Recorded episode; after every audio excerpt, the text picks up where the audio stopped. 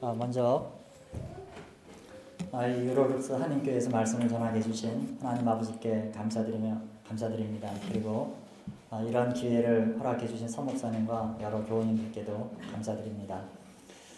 아, 여러분 반갑습니다. 2년 만이죠. 제가 2013년도 어, 수련회 때 와서 여러분과 같이 함께 지냈는데 여러분 2013년도 그때 굉장히 좋았죠. 어, 제가 가장 좋았던 게 뭐냐면 어, 그때 수련회가 다 끝나고 나서 한방눈이 펑펑 내리는 그 호숫가를 여러분들하고 다 같이 이렇게 산책을 했었는데 어, 그게 오랫동안 기억에 남더라고요. 비엔나에 가서도 한참 동안 이 여러분들과 같이 지냈던 시간에 대해서 추억이, 추억이 됐었습니다.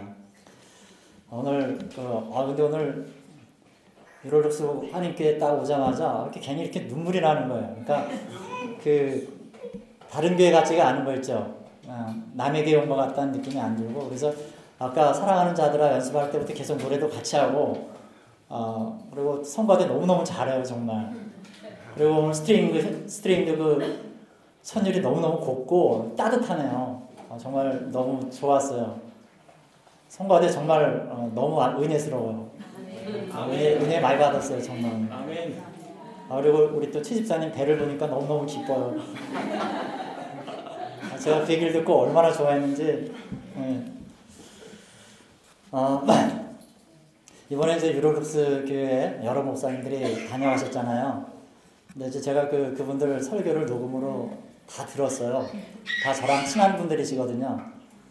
그리고 지난주에 이제 우리 서목사님 설교도 들었는데, 아, 제가 큰 은혜를 받고, 야, 정말 살아있는, 교, 살아있는 설교라는 건 이런 걸 말하는구나. 그러면서 아주 목사님 설교 은혜를 많이 받았습니다. 근데 이제 이번에 그 어, 오신 목사님들 중에 이렇게 쭉 보니까 제가 그 모두를 포함해서 1등인 게 여러 가지가 있더라고요. 첫째 1등이 뭐냐면 어, 제가 가장 멀리서 온 거, 거리를 따져서 1등이에요. 다른 분들은 한 2, 300km밖에 안 되지만 저는 무려 1200km를 왔습니다. 그리고 또, 또 1등이 뭐냐면, 다른 분들보다 가장 빨리 왔어요. 네, 다른 분들은 두세 시간 걸려왔지만, 저는 한 시간 반 만에 어, 딱 와서 그것도 1등이고요. 또, 또 1등이 또 하나 있던데 보니까, 음, 여러분들 앞에서 설교를 가장 많이 했어요, 제가. 다른 분들은 많이 해봤자 한두 번인데, 저는 이번에 하면 일곱 번째인가 아마 그럴 겁니다. 그것도 1등이에요. 그리고 이제 또 하나 1등이 있는데 어, 그동안 오신 목사님들 중에서 말이 가장 빠릅니다. 이것도 1등이에요. 그래서 오늘도 좀 걱정이 돼요. 어, 말을 천천히 해야 되는데 빨라질까봐. 그래서 오늘도 말을 좀 천천히 하도록 노력하겠습니다. 그리고 이제 또 1등이 있는데 이건 좀 객관적으로 약간 문제가 있긴 한데 뭐냐면 송, 은실 목사, 송, 은실 목사님은 이제 여자분이시니까 제해놓고 오신 남자 목사님들 중에서 제가 가장 잘생긴 것 같아요. 그러니까 그분들은 좀 섭섭해 하시겠지만 뭐 이건 제 주관적인 견해니까. 아멘. 네. 그리고 이제 그또 어, 하나 어, 1등이 뭐냐면 그동안 오신 목사님들 중에서 서 목사님이 가장 사랑하시는 목사님이 저예요. 그것도 1등이에요. 근데 이건 증거가 있어요. 네. 그 제가 2013년도 2월에 이제 와서 올 때 이제 우리 성목사님께서 비행기 그 스케줄을 예약을 해주셨는데 올 때는 잘 왔는데 이제 비행기를 타고 돌아가려고 이제 프랑크푸르트로 갔더니 어 그 가는 날짜가 2월 25일이 아니라 3월 25일로 돼 있는 거예요.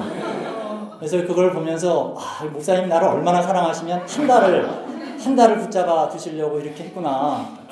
목사님 실수가 아니야 정말. 그 거기서 나를 얼마나 사랑하는지 한 달을 이렇게 두려고 그래서 한 달을 있으려고 했는데 보니까 그날이 꼭 가야 되는 날인 거예요. 작은 애 그날 생일이었거든요. 근데 엄마하고 언니가 한국에 있어가지고 제가 가서 이렇게 그 생일을 꼭 저녁을 같이 먹어야 돼서 간 거지. 그때 그 아마 그게 아니었으면 한 달 동안 제가 있었을 거예요. 절대로 목사님 실수가 아니야. 이건 사랑하는 그 어떤 증거라는 거죠. 어, 오늘 이렇게 단연 1등인 제가 오늘 여러분들과 같이 말씀을 나누게 됐습니다. 서로 은혜 받는 시간 됐으면 좋겠어요. 네. 하나님께서 은혜 주실 줄 믿습니다. 어, 말씀을 시작할게요. 음, 어, 제 아내가 그렇게 절제하라고 그래도 제가 좀처럼 끊지 못하는 게 있는데 바로 커피입니다. 어, 근데 사람들이 말하기를 커피도 먹을 잔에다 먹는 거하고 제대로 된 커피 잔에다 타먹는 것은 맛 자체가 다르더라고, 다르다고 그러더라고요. 사실 저는 그 말을 별로 믿지 않았습니다. 물론 여러분 종이컵에다 마시는 거하고 어, 찻잔에다 마시는 게 어떻게 같겠어요. 하지만 그건 어떤 심리적 요인이지 맛 자체는 별반 차이가 없다고 생각을 했죠. 근데 저번에 한국에 갔을 때 그 어떤 집에 갔는데 그 예쁜 찻잔에 커피를 내오셨어요. 근데 커피 맛이 정말 좋은 거예요. 맛도 깊고 향기도 처음 이렇게 맡아보는 거였는데 하여간 그때까지 마셔본 커피 중에는 최고였습니다. 그래서 얘기를 한참 나누고 나서 이렇게 분위기가 좀 좋아졌을 때 여쭤봤죠. 아까 내오신 커피가 뭐죠? 물어봤더니 어, 봉지 커피 커피 믹스라는 거예요. 그래서 그때서야 비로소 이 잔에 따라서 확실히 맛도 달라진다는 걸 알았습니다. 어, 똑같은 커피지만 어떤 찻잔에 담느냐에 따라서 맛이 달라지는 것은 분명한 것 같습니다. 이 그릇에 담긴 본질이 중요하긴 하지만 그러나 시대는 점점 더 그릇까지 변화할 것을 요구하고 있지요. 제가 이제 음악을 듣든 영화를 보든 소설을 읽든 아, 유심히 살피는 것도 바로 그겁니다. 이상하게 하찮은 내용인데도 그 담은 틀에 따라서 맛은 완전히 달라지더라고요.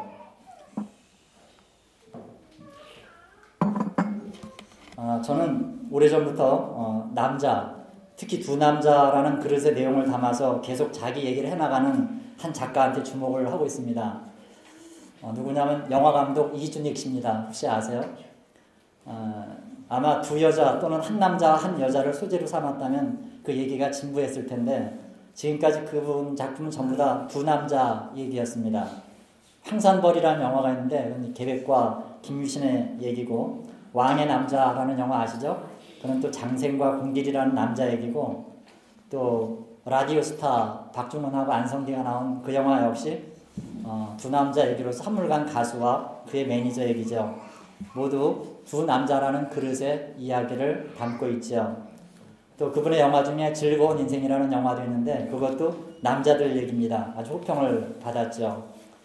물론 그 내용을 요리해 나가는 솜씨도 대단, 대단했지만 제게는 그 두 남자라는 그릇이 아주 독창적이고 특별해 보였던 겁니다. 그래서 그게 멋있어가지고 어, 저도 오늘 두 남자 이야기를 들고 나왔습니다. 아, 물론 오늘 제가 들고 나온 두 남자는 그 세 편의 영화하고는 성격이 좀 다릅니다. 그 영화에서 두 남자들은 각각 어떤 세력이나 성격을 대표하고 있고 결국은 서로 상생과 조화의 관계로 엔딩이 됩니다. 아, 오늘 제가 들고 나온 두 남자 역시 그 그림자는 사울과 다윗이라는 세력을 상징하고 있다는 점에서는 영화와 비슷합니다. 하지만 실제 배우로 나온 두 남자는 그 희비가 완전히 엇갈리는 구조로 끝이 납니다. 어, 오늘 말씀을 통해서 우리가 캐내야 될 깨달음은 한 세 가지 정도인데요. 첫째, 일이 되게 하는 것과 그르치는 것의 분기점은 무엇인가? 둘째, 자아 인식의 한계는 어디로부터인가? 셋째, 하나님은 어떤 분이신가? 이렇게 말씀드리니까 굉장히 얘기가 난해하고 철학적인 것처럼 보이지만 실상 말씀을 듣다 보면 그리 어려운 얘기가 아니라는 것을 알게 될 겁니다. 사실은 쉬운 말씀입니다. 그러니까 부담스러워 하실 것도 없고 어려운 말에 현혹될 것도 없습니다. 오늘도 성령께서 말씀을 듣는 여러분 모두에게 일대일로 만나주시고 큰 은혜 베푸시는 귀한 시간 되시기를 우리 주 예수 그리스도 이름으로 축원합니다. 오늘 말씀은 법계를 둘러싸고 일어나는 얘기입니다. 법계 자체가 워낙 거룩한 물건이라 얘기거리도 많죠. 이 법계는 언약궤 또는 하나님의 궤 등등 이름이 여러 가지인데 그 이름이 무엇이든지 간에 그 얘기가 나올 때마다 스토리는 늘 흥미진진합니다. 매 얘기마다 단편 소설을 읽는 것처럼 또는 추리 소설을 읽는 것처럼 스릴과 반전을 거듭하죠. 아, 실로라는 곳에 있던 그 언약궤가 기랴디아림으로 옮겨지된 경위는 경위는 이렇습니다. 그 엘리 제사장 시대에 이스라엘과 블레셋 사이에 전면전이 벌어지죠. 이스라엘이 연전연패합니다. 그러자 엘리의 아들들이 법궤의 신통력을 믿고 그걸 전쟁터로 내옵니다. 그랬던 이유는 어, 과거 자기 조상들이 법궤를 앞세웠을 때 요단이 갈라지고 또 여리고가 무너졌기 때문에 다시 한번 그 신적인 힘에 의지하고자 해서였죠. 근데 결과가 어떻게 됐냐? 승리는커녕 대패하고 법궤도 블레셋에 빼앗깁니다. 하나님 임재의 상징이요 이스라엘의 수호신인 법궤를 빼앗긴 것은 이스라엘로서는 재앙 중에 재앙이었습니다. 하지만 그 잃은 법궤를 되찾을 길은 유원했죠. 한편 블레셋으로 간이 법궤는 블레셋의 5대 도시를 돕니다. 뭐 돌리려고 돌린 게 아니라 전리품으로 생각했던 법궤가 가는 데마다 재앙을 가져왔기 때문에 그랬습니다. 가는 곳마다 독종에 전염병을 퍼뜨렸고 무수히 많은 사람들을 쓰러뜨립니다. 마지막 도시였던 에그론이라는 곳에서는 법궤가 들어온다는 소식이 들리자 폭동이라도 일으킬 그런 태세였습니다. 결국 그 블레셋의 지도자들은 전리품인 줄 알았던 그 흉물을 이스라엘로 되돌려 보내기로 결정을 하죠. 해서 어, 수레에 태워가지고 이스라엘 땅 베세메스로 보냅니다. 뭐 이스라엘에서는 경사 중에 경사였고 하나님이 다시 돌아오게 된 게 됐습니다. 그런데 재앙은 이스라엘 땅에 와서도 계속됩니다. 호기심으로 그 법계를 받던 베스메스 사람들이 모두 죽어 넘어지게 되는 그런 일이 생긴 거예요. 그쯤 되니까 그 누구도 법계를 감당할 수가 없었습니다. 결국 우여곡절 끝에 법계는 기리앗 여아림이라는 곳의 그 산사람인 아비나답의 집으로 모셔지게 되고 거기서 70년을 소리 소문 없이 안치되게 되었던 겁니다. 오늘 본문은 바로 이 시점에서 시작이 됩니다. 오늘의 주인공인 두 남자는 아비나답과 오벳에돔입니다. 이 아비나답은 사울 왕 때 사람이었고 오벳에돔은 다윗 왕때 사람입니다. 우리가 수학에서 배운 그 어, 비율 공식으로 이들의 관계를 나타내면 아비나답 때 오베데돔은 사울 왕때 다윗 왕이 됩니다. 그리고 이제 제가 잘 알았던 그, 그런 세대는 뭐든지 이렇게 둘로 나누도록 교육을 받아왔는데 그 방식대로 하자면 아비나답은 나쁜 나라 오랑캐고 오베데돔은 우리나라 좋은 나라입니다. 결과 역시 어, 아비나답은 저주를 받고 오베데돔은 복을 받습니다. 우리가 오늘 함께 말씀드리려고 나누려고 하는 것은 이렇게 이분법으로 가를 때 어느 쪽이 좋고 어느 쪽이 나쁘냐 그걸 알려는 게 아니라 그렇게 된 인연의 이야기를 한번 따라가 보자는 겁니다. 그래야 그 속에서 우리는 오늘의 메시지를 건져 올릴 수 있습니다. 우선 어, 같은 세대를 살았던 사울왕과 아비나답은 법궤에 별 관심이 없었습니다. 원래 여러분 이 이스라엘 사람들은 법궤를 어떻게 생각했냐? 세계의 중심은 이스라엘이고 이스라엘의 중심은 예루살렘이고 예루살렘의 중심은 성전이고 성전의 중심은 지성소고 지성소의 중심은 법계다. 그렇게 생각을 했습니다. 다른 설명이 필요 없겠죠? 법계가 어느 정도 귀한 것이었는지는 충분히 짐작이 가실 겁니다. 물론 사울왕 역시 40년 제위 기간 중에 늘 제사를 드렸고 기도도 했습니다. 하지만 그의 모든 종교적 행위는 형식이요 의례적인 것이었어요. 제사장이 오든 말든 자기 나름대로 제사를 드리고 전쟁터에 나갔던 그런 인물이었던 거죠. 백성들 역시 왕을 닮아갈 수밖에 없었던 거고 그 결과로 소중한 덮개는 70년이라는 그런 세월이 흐르는 동안 모두에게 잊혀지죠. 따라서 그 존재 또한 방치되어 있었던 겁니다. 누구 하나 법궤에 관심을 가지질 않았어요. 그랬던 것이 다윗이 왕이 되자마자 달라지기 시작했습니다. 다윗은 왕이 되자마자 법궤를 생각했고 그 성물이 기리앗 여아림이라는 곳에 있다는 것을 알아냈죠. 그리고 그, 어, 곧 그 법계를 예루살렘으로 모셔오기로 그렇게 작정을 했던 겁니다. 다윗이 얼마나 그 일을 기뻐하고 소중하게 생각했던지 법계를 호위할 군사만 3만 명을 뽑습니다.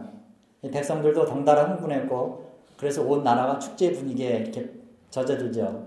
70년 동안 산속에 내동댕이 쳐졌던 이스라엘의 최대 보물 이 법궤는 가장 아름답고 화려한 수레에 모셔져서 예루살렘으로 돌아오게 됐습니다. 그리고 그 수송의 총 책임은 지난 70년간 대를 이어서 법계를 맡아온 아비나답의 두 아들 아효와 어, 우사가 맡게 됐습니다. 이 법계를 모시는 행렬은 아주 장관을 이뤘죠. 그리고 축제 분위기는 점점 더 고조되어 갔습니다. 그런데 행렬이 낙원의 타작 마당까지 왔을 때 그 축제 분위기에 찬물을 끼얹는 일이 발생하죠. 수레를 끄는 소들이 뛰었고 그래서 괴가 기울여지려는 것을 우사가 붙들었는데 바로 그 순간 우사가 직사한 겁니다. 사람들은 놀랐습니다. 이해할 수 없었어요. 왜 우사는 죽어야 됐을까요? 우사는 아비나답의 아들입니다. 왜 아비나답에게 재앙이 왔을까요? 물론 이것은 이스라엘 전체에 미치는 재앙으로 번졌습니다. 뭐 이유가 어떻든 간에 이야기를 조금 더 앞으로 진전시켜 보십시다. 다윗은 그 괴를 예루살렘까지 모셔갈 마음을 잃었습니다. 엄두가 나질 않았어요. 기대가 컸기 때문에 실망도 그만큼 컸던 겁니다. 그래서 그 일을 포기하고 법계는 현장에서 그렇게 멀지 않은 오베데돔이라는 그런 어, 그, 그 사람의 집으로 옮겨지게 됐죠. 그런데 석 달 후쯤에 다윗은 법계를 모시고 있던 그 오베데돔이 큰 복을 받았다는 그런 소식을 듣습니다. 거기에 힘입은 다윗은 다시 법계를 예루살렘으로 모셔올 작정을 했고 기쁨 가운데 걔는 드디어 예루살렘에 무사히 도착합니다. 이게 오늘 이야기 다합니다. 먼저 오늘 우리가 생각해 볼 게 그거예요. 누구는 70년간을 모셨는데도 저주를 받고 누구는 단 석 달을 모셨는데도 복을 받았습니다. 여러분 70년과 석 달은 그 장광으로 볼 때 비교가 되지 않죠. 84대 3이 어떻게 게임이 됩니까? 스코어를 쳐도 이런 스코어는 상대 자체가 안 됩니다. 문제는 그 석 달이 70년의 세월보다 더 값어치 있었다는 데 있었습니다.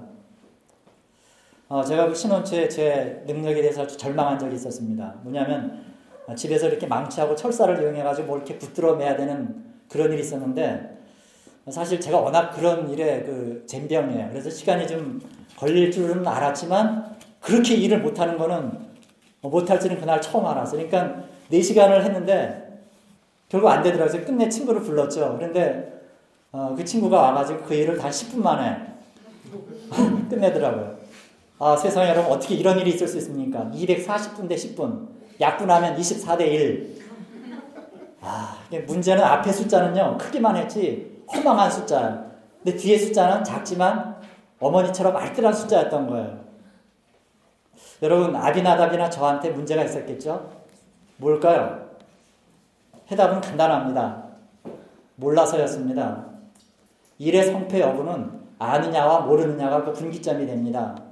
알면 길이 보이고 그래서 진행이 빠르고 복받게 되지만 모르면 길이 안 보이고 진행은 덜이고 가치는 추락해서 복은 흩어지는 겁니다. 오늘 이야기의 초점은 단연 오베데돔입니다.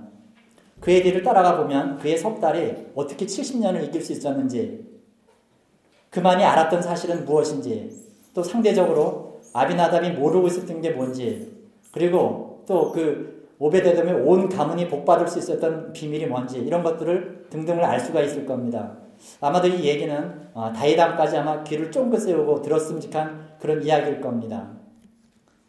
무엇보다 오베데돔이 누구인지를 아는 일이 급선무입니다. 그가 어떤 인물인지 추적하는 데는 좀 시간이 걸렸어요. 이 오베데돔은 이스라엘의 열두 지파 중 레위 지파에 속한 사람입니다. 여러분이 아시듯이 이 레위 지파는 평생 성전 일을 보면서 이렇게 살도록 된 그런 사람들이죠. 그런데 이 레위 지파 안에도 여러 갈래가 있어서 자손별로 섬길 일이 다 따로 있었어요. 같은 레위 지파일지라도 하는 일은 다 달랐다는 거죠. 그 중에 고핫 자손이 하는 일은 아주 특별했습니다. 이 고핫 자손은 뭘 했냐면 광야에 있을 때부터 법궤 운반을 맡았던 그런 사람들이었어요. 성막을 이전할 때마다 그 법궤는 그들의 소관이었고 그들 책임이었죠. 따라서 법궤에 관한 한 그 누구보다도 잘 알았던 사람들이었어요. 그래서 그들은 늘 아버지나 할아버지한테 아주 철저한 교육을 받았던 겁니다. 법계는 어떻게 운반을 해야 되고 어디다가 모셔야 되고 어떻게 관리해야 될지를 귀가 따갑게 들어왔던 겁니다. 그것은 뭐 법계가 있든 없든 상관이 없었어요. 실제로 그 많은 자손들이 어떻게 그 거룩한 법계를 다 볼 수 있었겠어요. 어떤 자손들은 평생 말씀으로만 들었지 실제로는 법계를 단 한 번도 보지도 못하고 죽는 그런 일도 허다했던 겁니다. 그러나 그거하고는 별개로 그들은 늘 법계를 마음에 그리고 있었고 어떻게 모셔야 될지를 알아왔던 겁니다. 오베데돔은 바로 그 고핫 자손이었습니다. 이제부터는 여러분의 상상력이 필요합니다. 성경은 언제나 최소한의 것만 말씀합니다. 그렇다고 내용이 빈약한 것일까요? 그렇지 않습니다. 반대로 성경은 그 행간의 수많은 얘기를 우리 몫으로 남겨두십니다. 우리가 해야 될 일은 그 수면 아래에 있는 사실을 건져 올려서 내 소유로 확실히 붙들어야 하는 겁니다. 어느 날 그 오베데돔은 그토록 궁금해했던 법계 소식을 듣습니다. 다이당이 수소문 끝에 찾아내고 이제 그 법계가 예루살렘으로 옮겨져서 성전에 모셔지게 된다는 거였습니다. 법계는 이제야 제자리를 찾게 되는 거였어요. 생각해 보면 원래 법계는 자기 선조들에 의해서 모셔져야 됐고 거기엔 언제나 하나님의 영광이 나타나야 됐습니다. 그런데 언제부턴가 법계 행방은 묘연해지고 따라서 그 영광도 떠나버렸고 그것은 자기들 고아 자손들에게도 평생 짐이 됐습니다. 근데 그런 부담에서 이제는 자유로워지게 된 겁니다. 법계는 사라지지 않았고요. 이제 다시 성전의 중심이 될 것이고 하나님의 영광은 다시 나타나게 될 거였습니다. 무엇보다도 자기 평생에 단 한 번만이라도 봤으면 했던 그 열망했던 그 법계가 자기 집 앞을 지나간다는 게 너무나 감사했습니다. 먼 발치에서나마 볼 수 있다는 건 얼마나 큰 행운인지요. 인생 최고의 복이었던 겁니다. 그리고 기다리던 그날은 마침내 왔습니다. 그 이상 화려할 수 없는 법계 행렬은 수천 명의 성가대와 오케스트라의 음악과 함께 점점 자기 앞으로 다가왔습니다. 그리고 전설로만 듣던 다이당의 모습도 보였죠. 그런데 아무리 봐도 법계는 보이지 않았습니다. 단지 소 두 마리가 뜨는 그 화려하게 치장된 수레가 보였고 그 앞에는 두 사람이 오만하게 걸어오고 있었습니다. 가까이 오고 나서야 법계가 수레에 실려 있는 것을 발견했습니다. 순간 오베데돔은 경악했습니다. 자기가 배운 바로는 법계는 소 따위가 뜨는 게 아니었어요. 아무리 멀어도 사람들이 어깨로 매서 운반하는 거였습니다. 감격과 흥분은 순식간에 사라지고 대신 알 수 없는 깊은 의문과 불안감이 몰려왔습니다. 마음 한켠에서는 끊임없이 어떤 소리가 들려왔습니다. 이게 아닌데, 이게 아닌데. 그러는 사이 일은 바로 자기 앞에서 터졌습니다. 소들이 뛰었고 법계를 잡았던 우사가 수레 아래 나동그라졌습니다. 그는 곧 죽었습니다. 이 사태에 놀란 사람은 비단 백성들만이 아니었습니다. 다이당마저 이 사태 앞에 뭘 어떻게 해야 될지 황망스러워할 뿐이었죠. 성가대 노래소리는 그리고 오케스트라 연주는 멈췄고 행렬 주변의 사람들은 누가 할 것 없이 모두 공포에 떨었습니다. 한 사람 한 사람 모두 그 자리를 떠나갔습니다. 그 수많은 사람들이 사라지는 데는 그리 많은 시간이 걸리지 않았죠. 화려했던 수레는 치장과는 달리 한없이 초라해졌고 거기에 실려 있는 법계는 그 순간 누구의 보호도 받지 못하고 있었습니다. 바로 그때 오베데돔은 자기 속에서 분명한 자기의 음성을 들었습니다. 어쩌면 그것은 하나님의 음성인지도 몰랐습니다. 그것은 엄청난 괴음으로 계속 자기 마음을 때렸습니다. 네가 모셔야 해. 너밖에 없어. 너만이 하나님을 제대로 모실 수 있어. 다이당도, 다이당도 감당 못한 그 법계를 오베데돔은 아들들을 시켜서 어깨에 매게 하고 집으로 모셨습니다. 그리고 채 석 달이 못 돼서 그의 가정은 모든 게 변했습니다. 그의 자손들 모두는 역대상 26장에 나와 있는 대로 62명 모두가 단 한 사람의 외에도 없이 능력 있는 하나님의 일꾼으로 쓰임받게 되었고요. 그의 국가는 싸울 곳이 없도록 넘쳐났습니다. 이 소식은 다이당에게도 알려지고 오베데돔은 왕 앞에서도 간증했고 다윗은 거기에 힘입어서 용기를 내서 다시 법계를 예루살렘까지 모셔갈 수 있었습니다. 이게 오베데돔에게 일어났던 일입니다. 이제 우리 얘기를 할 차례인데 제가 일일이 말씀드리지 않아도 여러분은 이미 어떤 메시지를 받았을 것입니다. 여러분 알아야 됩니다. 아는 게 힘이고 실력입니다. 아비나답은 무식하니 용감했고 그래서 아들을 잃었습니다. 오베데돔은 잘 알았고 그게 힘이 됐고 복받았습니다. 여러분 정말 우리가 알아야 되고 실력이 있어야 되는 이유는 따로 있습니다. 사랑하기 위해서입니다. 모르면 가치를 모르고 사랑할 수 없고 그래서 거기서 누리는 풍요도 없습니다. 여러분 오베데돔을 오해하지 마십시오. 그가 복 받으려고 법계를 모셔왔나요? 그 법궤를 모신 후 정확히 석 달 만에는 모든 게 달라질 줄 알고 그 괴를 모셔왔냐 그 말씀입니다. 여러분 오베데돔 그는 복을 원하지 않았습니다. 단지 단 한 번만이라도 갔으면 했던 법궤를 받고 그 행운이 자기에게 떨어지자 오래 사모했던 연인을 만난 것처럼 더없이 사랑했던 겁니다. 그의 행복은 하나님의 법궤를 모시는 것 그 자체, 다른 말로 바꾸면 하나님 모시는 것 자체가 행복이었던 겁니다. 그 석 달은 어떤 시간이었냐? 대를 이어서 보관했지만 애물단지였고 천도 꾸려겼던 아비나답의 70년 세월을 가치로서 압도했고 시간으로서 부끄럽게 했던 그런 시간이었던 겁니다. 기억하십시오, 여러분. 여러분의 신앙은 연약해서 연약한 게 아닙니다. 몰라서 연약하고 하나님을 알려고 하지 않는 무성의 때문에 연약하고 따라서 사랑이 생길 구석이 없어서 연약한 겁니다. 실력은 실력이 아니라 사랑입니다. 여러분은 아비나답입니까? 오베데돔입니까? 오늘 사건의 중심엔 다윗이 있습니다. 물론 오베데돔은 다윗의 그림자입니다. 따라서 두 사람의 얘기는 서로 자기 얘기입니다. 오늘 우리가 한 가지 더 생각해 볼 게 있습니다. 왜 하나님은 블레셋 사람들이 수레에 태워 보낼 때는 가만히 계시다가 왜 하나님은 70년을 산속에서 천덕꾸러기로 있을 때는 거미줄 떼느라 만지고 청소하느라, 청소하느라 이리저리 굴려도 가만히 계시다가 왜 이번 일만큼은 참지 못하셨을까요? 왜 하필 다른 사람 집이 아니라 오베데돔의 집 앞에서 일을 벌이셨을까요? 대답, 대답은 이겁니다. 하나님은 아무에게나 섬김을 요구하시지는 않습니다. 하나님은 기대하지 않는 사람들에게는 요구하시지도 않으신다는 겁니다. 세상 사람들한테는 침뱉음을 당해도 괜찮고 따기를 맞거나 주먹 세례를 받아도 괜찮습니다. 블레셋 사람들한테야 수레에 실려와도 괜찮고 아무 관심 없는 사울이나 아비나답 같은 작자들한테는 70년 관세를 받아도 괜찮습니다. 그러나 다윗 너한테는 아니라는 겁니다. 너마저 나를 이렇게 대접하게 할 수는 없다는 겁니다. 그래서 준비가 되어 있는 오베데돔의 집 앞에서 스스로 뛰신 겁니다. 다윗, 오베데돔, 너희들에게는 내가 하나님이고 싶어. 너희들마저 저들처럼 섬기면 안 돼. 유로루스 하나님교회 교인들아, 너희에게는 내가 하나님이고 싶어. 너희들마저 다른 저들처럼 섬기면 안 돼. 그래서 하나님이 피눈물을 흘리시면서 그들을 찾으신 겁니다. 지금, 지금 여러분들이 봐야 될 것은 하나님의 그 피눈물입니다. 여러분에게만큼은 관심받고 싶어 하지 않으십니다. 여러분에게만큼은 억지로 끌림을 당하고 싶어 하지 않으세요. 힘들더라도 여러분의 어깨에 매이고 싶어 하십니다. 때때로 하나님 일을 하면서 그런 생각 들 때가 있죠.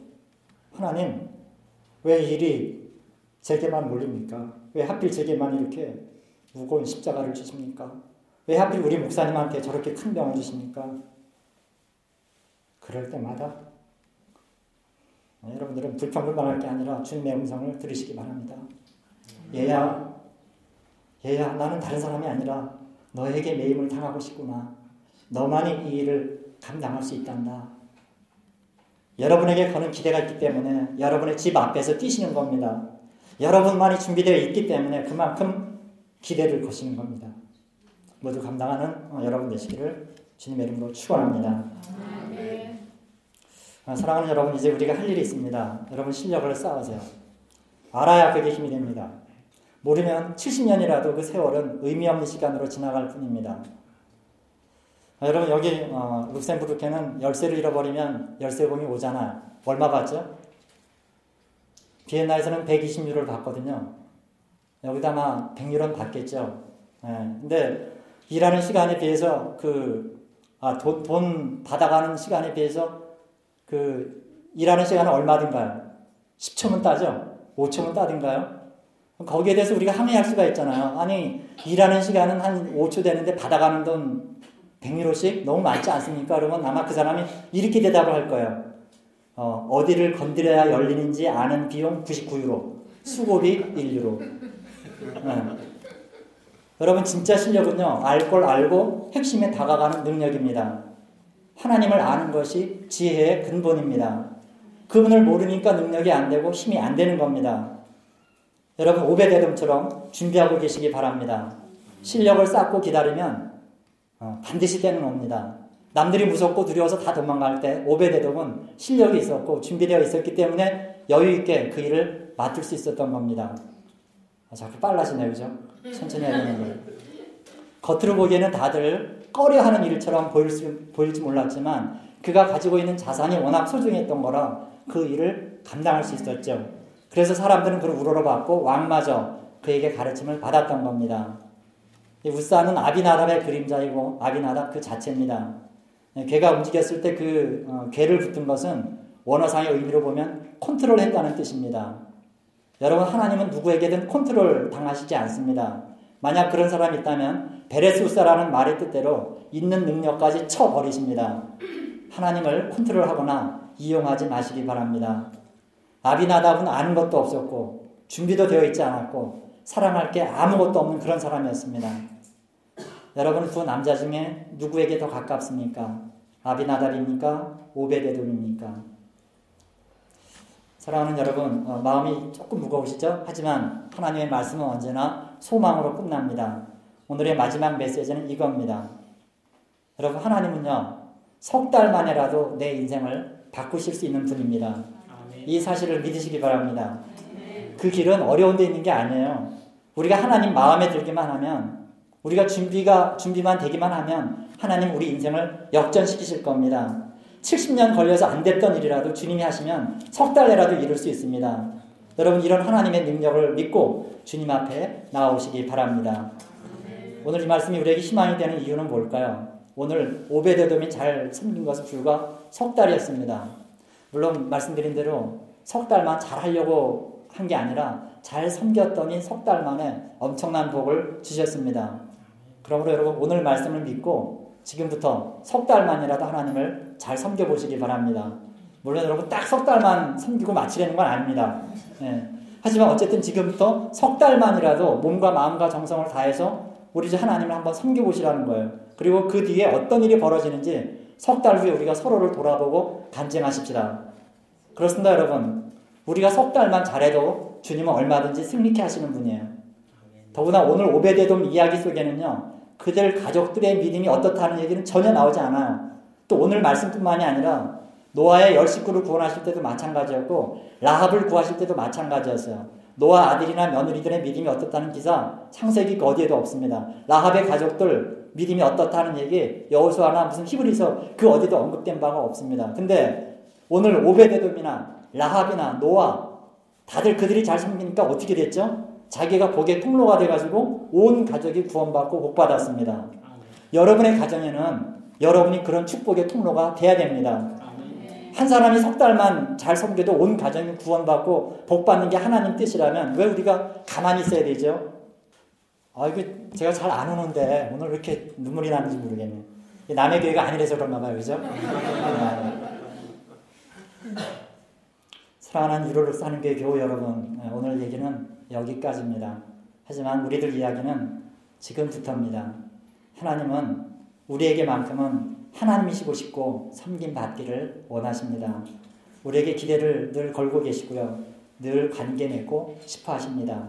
그럼 우리는, 우리는 하나님 알기를 소망하고 사랑할 수 있도록 그분을 알아야 됩니다.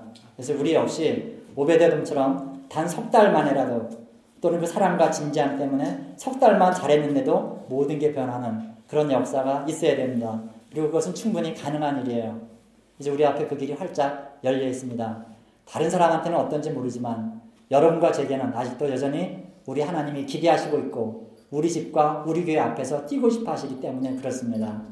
이 사실을 믿으시기 바랍니다. 그래서 오늘도 여섯 걸음에 한 번씩 제사를 드려야 되니까 얼마나 힘든 행군이, 행군이었겠어요. 그러나 기쁨으로 그 여섯 걸음마다 제사를 드리고 기쁨으로 어, 다윗은 예루살렘까지 법계를 모셔갔습니다. 그래서 어, 여러분 이 사실을 믿으시고 그게 모진 행군이라도 우리들의 길이 모진 행군이라도 기쁘게 감당해 나가시는 저와 여러분의 삶이 다 되시기를 유로룩스 한교회 여러분들 모두가 다 되시기를 우리 주 예수 그리스도 이름으로 축원합니다. 기도하겠습니다.